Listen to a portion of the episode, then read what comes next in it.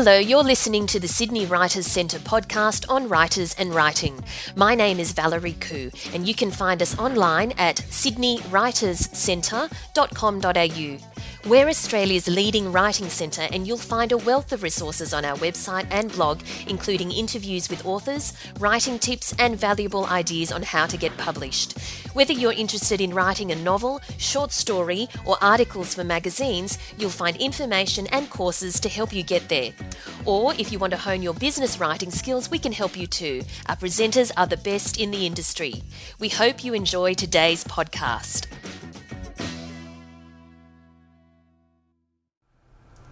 Welcome to the Sydney Writers Centre. My name's Valerie Khoo. Today we're talking to internationally best-selling author Tara Moss. Her latest book is The Spider Goddess. Tara, thanks for joining us today. My pleasure. Now, do tell us about your latest book, what it's about. Well, The Spider Goddess continues on from The Blood Countess, the first in the paranormal series that I've been writing, starring my new character, Pandora English. So, with The Spider Goddess, there's some questions, I guess, that were answered or, or asked in the first um, book, which are answered in this second book. And there's still a lot of mystery uh, for Pandora as well. So we get to discover a little bit more about her life, um, her new life in, in Spectre, which is a supernatural suburb in Manhattan that doesn't appear on maps. We find out a little bit more about her great aunt Celia, who's taken her under her wing, and a little bit more about uh, Luke, who's a Civil War ghost that she has a, um, a friendship with, uh, and perhaps there's a bit of a spark of romance even between them. So we find out a, a bit more about various characters, and it, it also continues to lead us towards um, what I would say is the, the bigger journey that I have in mind for this series. So there's a, a large uh, plot line that goes over several books, which I plan to write, and um, this gets us a little bit closer to understanding what's ahead for the series itself as well. So, did you always plan for it to be a series? Yes, I did. In fact, with my crime series with Mak Vanderwall, I wrote Fetish um, kind of as a one-off and loved her so much and loved writing the novel so much that I decided to continue the series. That's not the case with Pandora English. I actually decided that I wanted to write particular series, I wanted to set it in this alternate New York, a contemporary but sort of timeless um, setting, and, and draw on my love of ancient folklore, um, ancient mythology, um, and my love of all things macabre and, and gothic, and, and kind of look at a way of taking all of these wonderful old myths and ideas transplanting into them into the modern day and, and leading them on this, this big journey. So um, I won't get a, give away what's going to happen in, in the last books that will come in the series, but um, let's just say it's all leading to something quite big. Uh, and with the spider goddess, I wanted to, to tell the story of Arachne, who, of course, is the, uh, the woman who was turned into a spider by the goddess Athena um, back in the old Greek um, mythological tale. So, uh, yeah, that's where the spider goddess spawned from. The great thing about this book is that you don't need to read the first one for sure. this book to make sense and for you yeah. to enjoy it. Is that difficult because you need to ensure that the reader has a complete experience, yes. even though they haven't have, may have no idea about what happened in the rest of the series? Yeah, it's an important thing to do as an author, I think. Um, especially when writing a series, you need to be aware that uh, previous readers, so fans of this particular series, don't want to have everything rehashed. Mm-hmm um, that's, that's boring and takes a lot of time and just slows the plot down. But at the same time, new readers to the series, you, you want to make sure that they have a, a, complete experience reading the book. So uh, it's something I, I, focus on. It's something I had to also um, grapple with with my crime series. So I'm kind of used to that over the last 13 years, trying to find that balance between uh, revealing new information and also giving people an idea of context in terms of the larger series. So each of my novels I see as ones you can read as standalones, but hopefully if you do read and you enjoy it, you're going to want to go back and find out kind of what the progression is of the series as well. So the first book in the series is The Blood Countess, mm-hmm. and prior to that, as you mentioned, you have been writing crime books, right. starting off with Fetish in 1999, then Split, Siren, and so on. Yeah. So why did you decide to delve into or embrace the paranormal world as opposed to the world of the FBI and CSI and all that? Well, I've been writing in the crime genre for 13 years now, and uh, in fact, I'm writing the sixth in the Mak Vanderwall series now, which should be out next year. and hopefully titled Siren, uh, or sorry, Assassin, to, to follow on from Siren.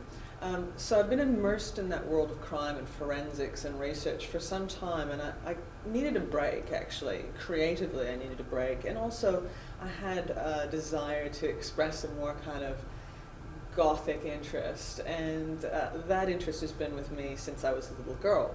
So even in Siren, the, the most recent of the Mak novels, um, I touched on the Grand Guignol, which is this theater, uh, theatrical troupe from Paris.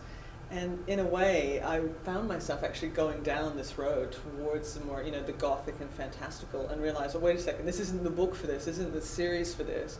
Um, the crime books are so based in kind of authenticity and re research and fact that I really couldn't do everything I wanted to in terms of the scope. So I thought, I'm going to write a second series and make it completely different. So with the Pandora English series, I write the books in first person rather than third. It's all from Pandora's viewpoint rather than from multiple viewpoint.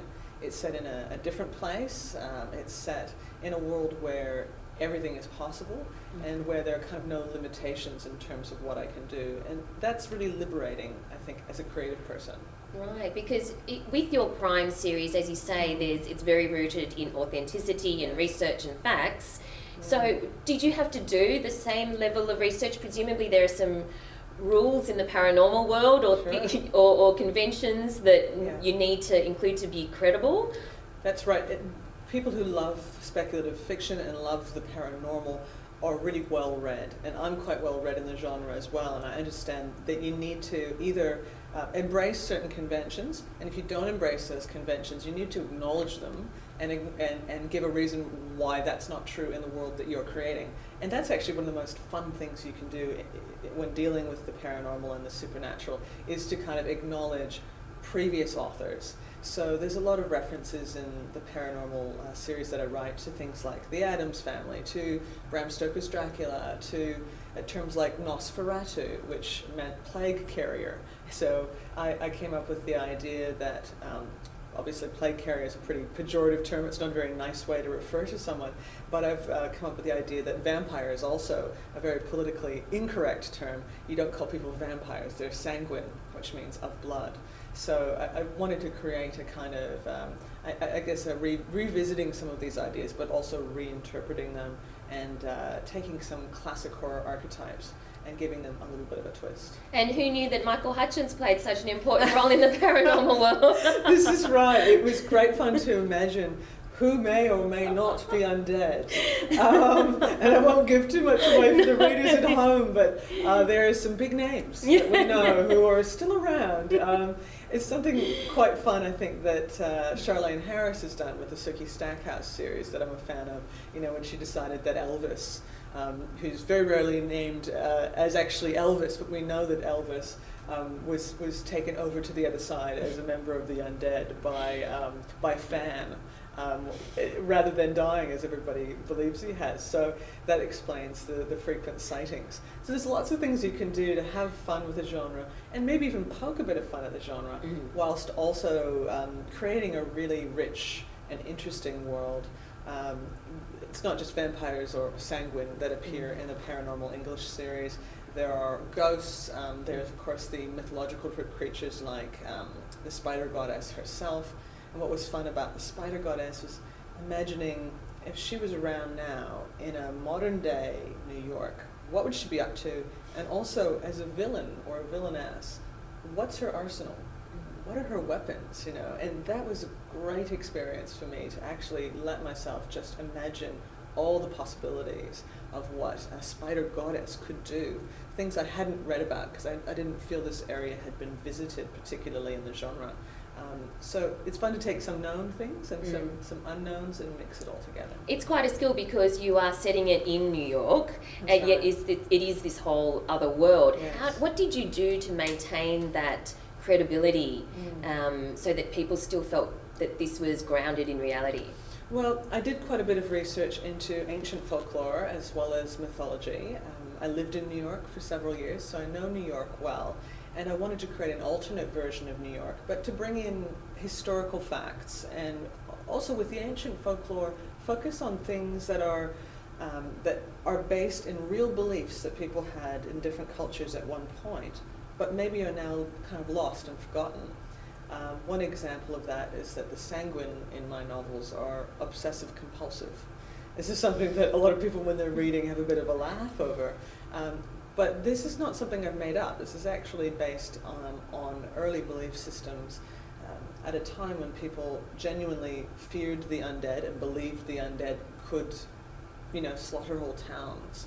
Uh, they believed that they were obsessive compulsive and therefore you could scatter grains of rice outside cemeteries or outside homes to slow the progress of the undead. And some believed they had to only count one grain per year to considerably slow them down.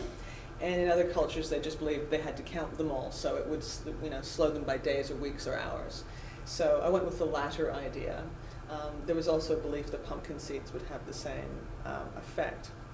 So these are all things that I can, in the books, write about. Mm. You know, these early belief systems, and it's uh, something I find personally fascinating, and readers have told me they find it fascinating as well. And with the spider goddess, there are actually a lot of uh, spider gods and goddesses that um, were believed in in various cultures over the years, and they get a mention in the book as well. So there's there's that rooting in fact mm. still, even in a setting of, of something more fantastical. It is. It deals with some spooky and eerie concepts, and I know for the first probably three chapters, yes. I just kept looking up, and, you know. you going, what was that? What was that? exactly. before I, you know, let myself get into it. Sure. Um, do you get spooked out when you're writing it? Uh, some of the sequences that I write uh, in this book, The Spider Goddess, are actually based on nightmares I had while I was writing the book. And that's something that uh, I've done in the past. So I t- sometimes do write dream sequences or nightmare sequences because I think it says a lot about human psychology, you know, where we're at, what our fears are, our most primal fears. And so with the Spider Goddess, I literally translated those to the page. And um, they're some of my favorite scenes, actually, uh, the dream sequences or nightmare sequences. And when you're imagining spiders, and, and for Pandora, she's not afraid of spiders and her mother taught her that spiders are misunderstood creatures, that they shouldn't be feared. So, as a consequence, in the first chapter, while everyone else is trying to kill this very large spider, she saves it. Um, to, she doesn't want to see it killed. So, she's someone who doesn't fear spiders, but at the same time, if you start imagining a lot of spiders, you start to imagine spiders that are being moved by some someone's hand, in this case, the spider goddess. There's so many infinite possibilities, and I think the result is, is quite chilling, mm. actually, in this book. You've written, as as we've said, crime, where suspense is very, very important. This book is also very suspenseful, yes. and now it's your seventh book, so you, have become a bit of a master at suspense. But for those people who are starting out, perhaps in mm. crime writing, what is what's the key to maintaining that tension and to keep the reader turning the page? Look, I think uh, suspense is something it's extremely central and important in any good novel, no matter what genre it is or if it's a non-genre piece of fiction. Suspense is really key. Uh, also in true crime, for that matter. It's very much about pacing, I think, and also not giving too much away too early.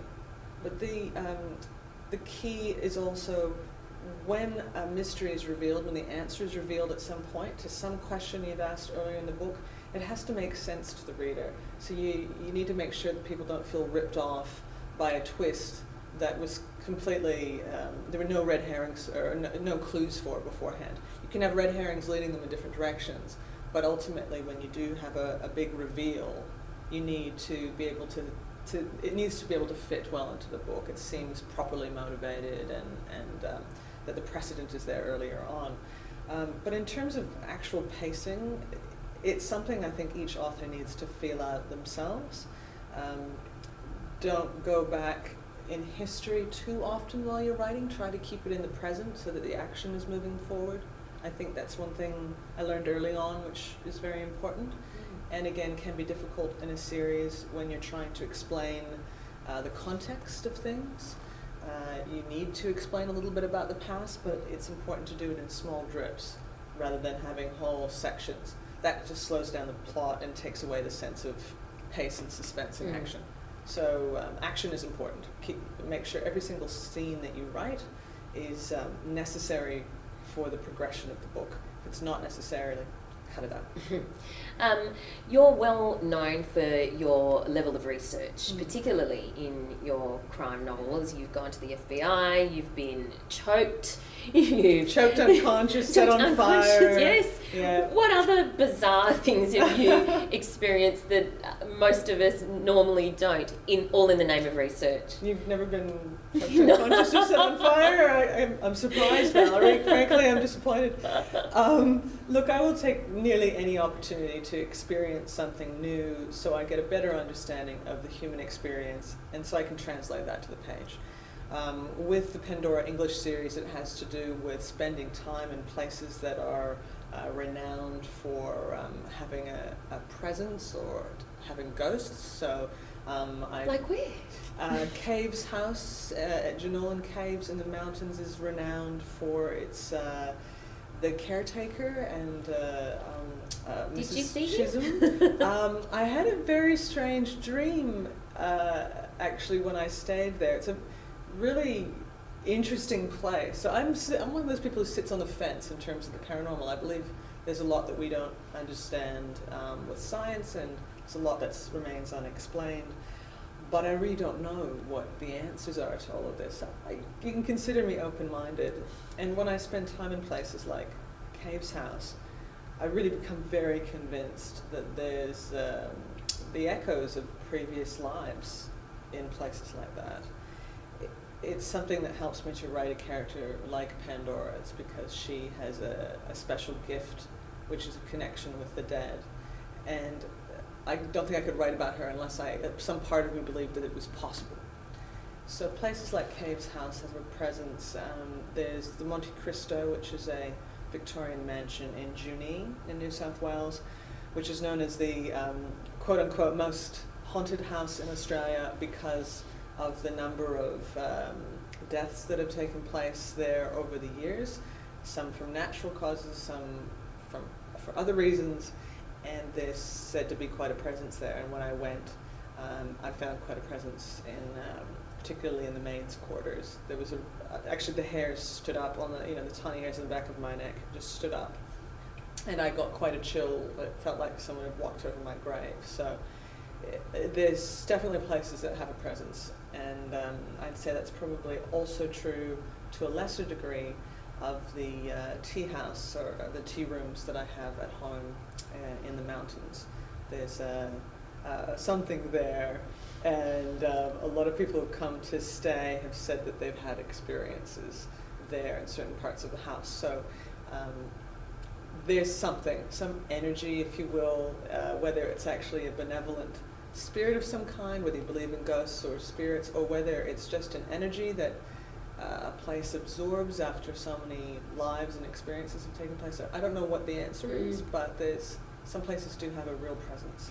Take us um, through your writing process. When you are actually in the depths of writing your novel, what is your routine? Do you have a, a ritual? Do you have to start the day a certain way? Do you aim for a certain number of words? Do you plot it all out first or do you just let the spirit take you somewhere? It's a good word to use. um, with Pandora, I do let the spirit take me somewhere. It's a very liberating experience to write each of the Pandora English novels because it's so freeing. Again, I don't have to stop to speak to a forensics expert or an investigator to make sure that I have the details of the scene uh, correct. Most of the, uh, the knowledge that I'm putting into the books are, it's knowledge that I've absorbed over decades, you know, in terms mm-hmm. of ancient mythology and folklore and things. So it's a less stilted process with the Pandora English novels. Uh, each day I aim for a thousand words. Um, some days I fail miserably and I might get 300 or 100 even if I'm having a, a bad day or I'm quite distracted by other things. Other times I will overshoot that considerably and write, I think, 2,500 words or biggest day has been 4,000. But uh, when I speak to authors like, say, Jeffrey Deaver, he'll tell me he writes 10,000 words a day, but he, that he's very verbose and repetitive in his writing, and so he has to scale it right back.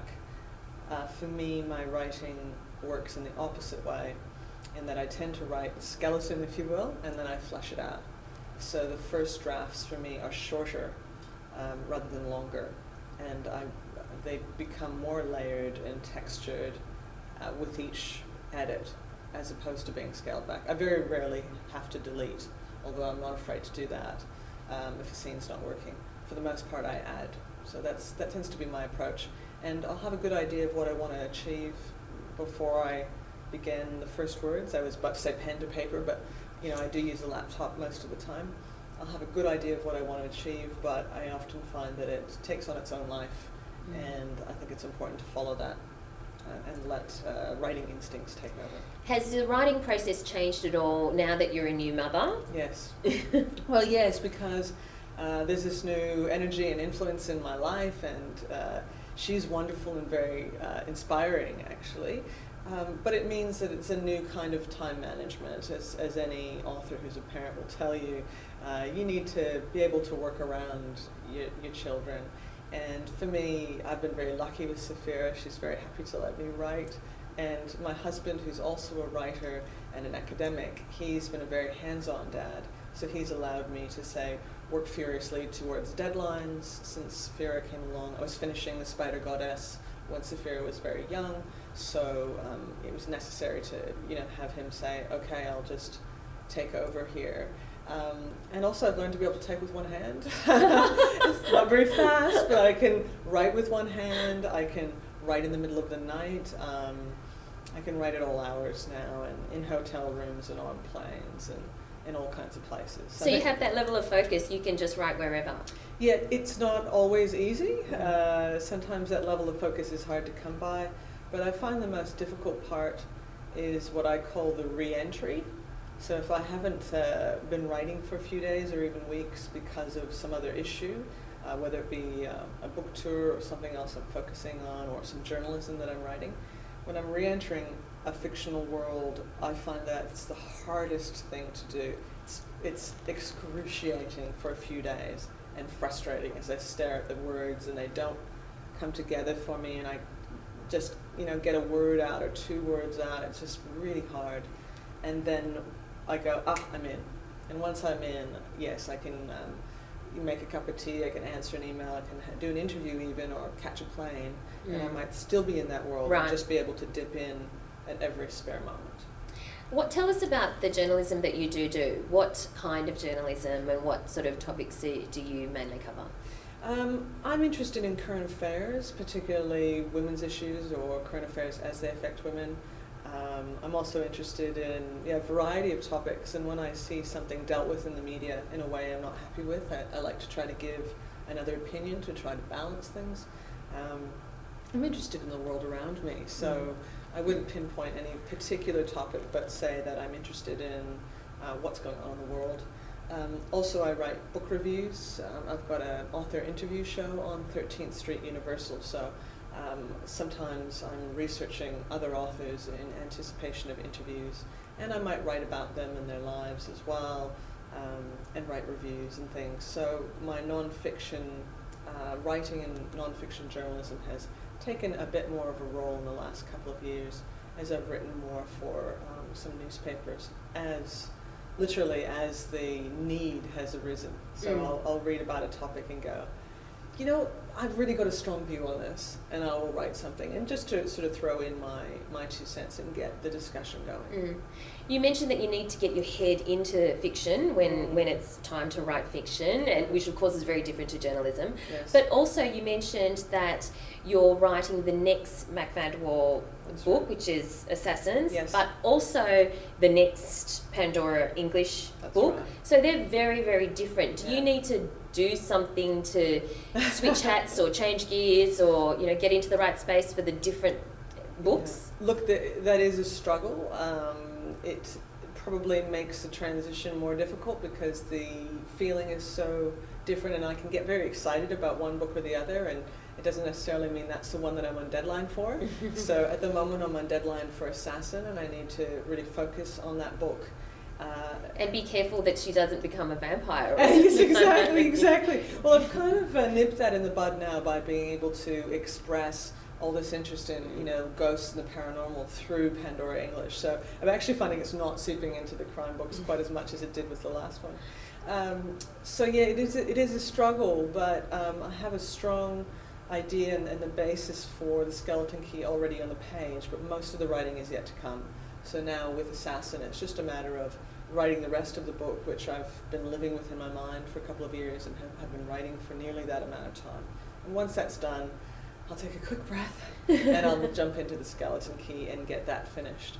So uh, I can have lots of concepts. In fact, I've got a concept for a couple of other books as well, um, down to all the plotting and characters and titles and everything. Wow. Um, in my mind for future novels. So it's going to be a pretty busy five years ahead. So paint us a picture, fast forward five years, mm. and paint us a picture of what life looks like for you.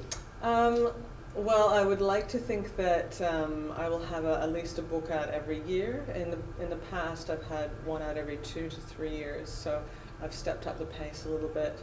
Um, there's a, a one-off horror novel that I'd like to write, which I haven't pitched to anyone yet, but I'm very keen to write, uh, perhaps towards the end of next year. I'm commissioned to write another five novels, some some Pandora English and some Mak Vanderwall novels. So I would like to think that all of that has been completed in that um, continuing to work, I think, as a journalist and as a novelist and uh, just enjoy those things. And travel. I think uh, a lot of travel ahead as well. And finally, what would your advice be to people who are watching this who they really want to get their first novel out there, whether it's paranormal or crime or something else? What would your advice be to aspiring writers? Get involved with the Writers Centre.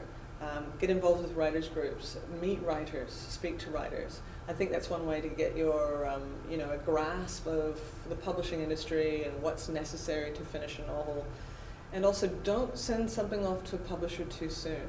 Mm. It's hard to get things seen by publishers, and if you have an opportunity that's wasted because you're sending a first draft, your work may not get seen again, ever possibly, or certainly not for a long time. So uh, whether you're writing novels, whether they're writing nonfiction or even screenplays, know that a first draft is not a book. Uh, it takes a lot of time to get it right. It takes a lot of rehashing. So I would say get involved with writers and you'll get a good sense of what's involved. And even down the track, maybe get a professional editor or reader to give you feedback before you send it off to someone uh, who's a professional in the industry because that can give you a really good sense of you know what you can do to hone your own craft and good luck writing. great advice. Thank you very much. And certainly great advice from someone who knows The Spider Goddess by Tara Moss. I couldn't put it down. Had to keep turning the pages. Fantastic book. Thank you, Tara. Thank you. You've been listening to the Sydney Writers Centre podcast on writers and writing. My name's Valerie Khoo.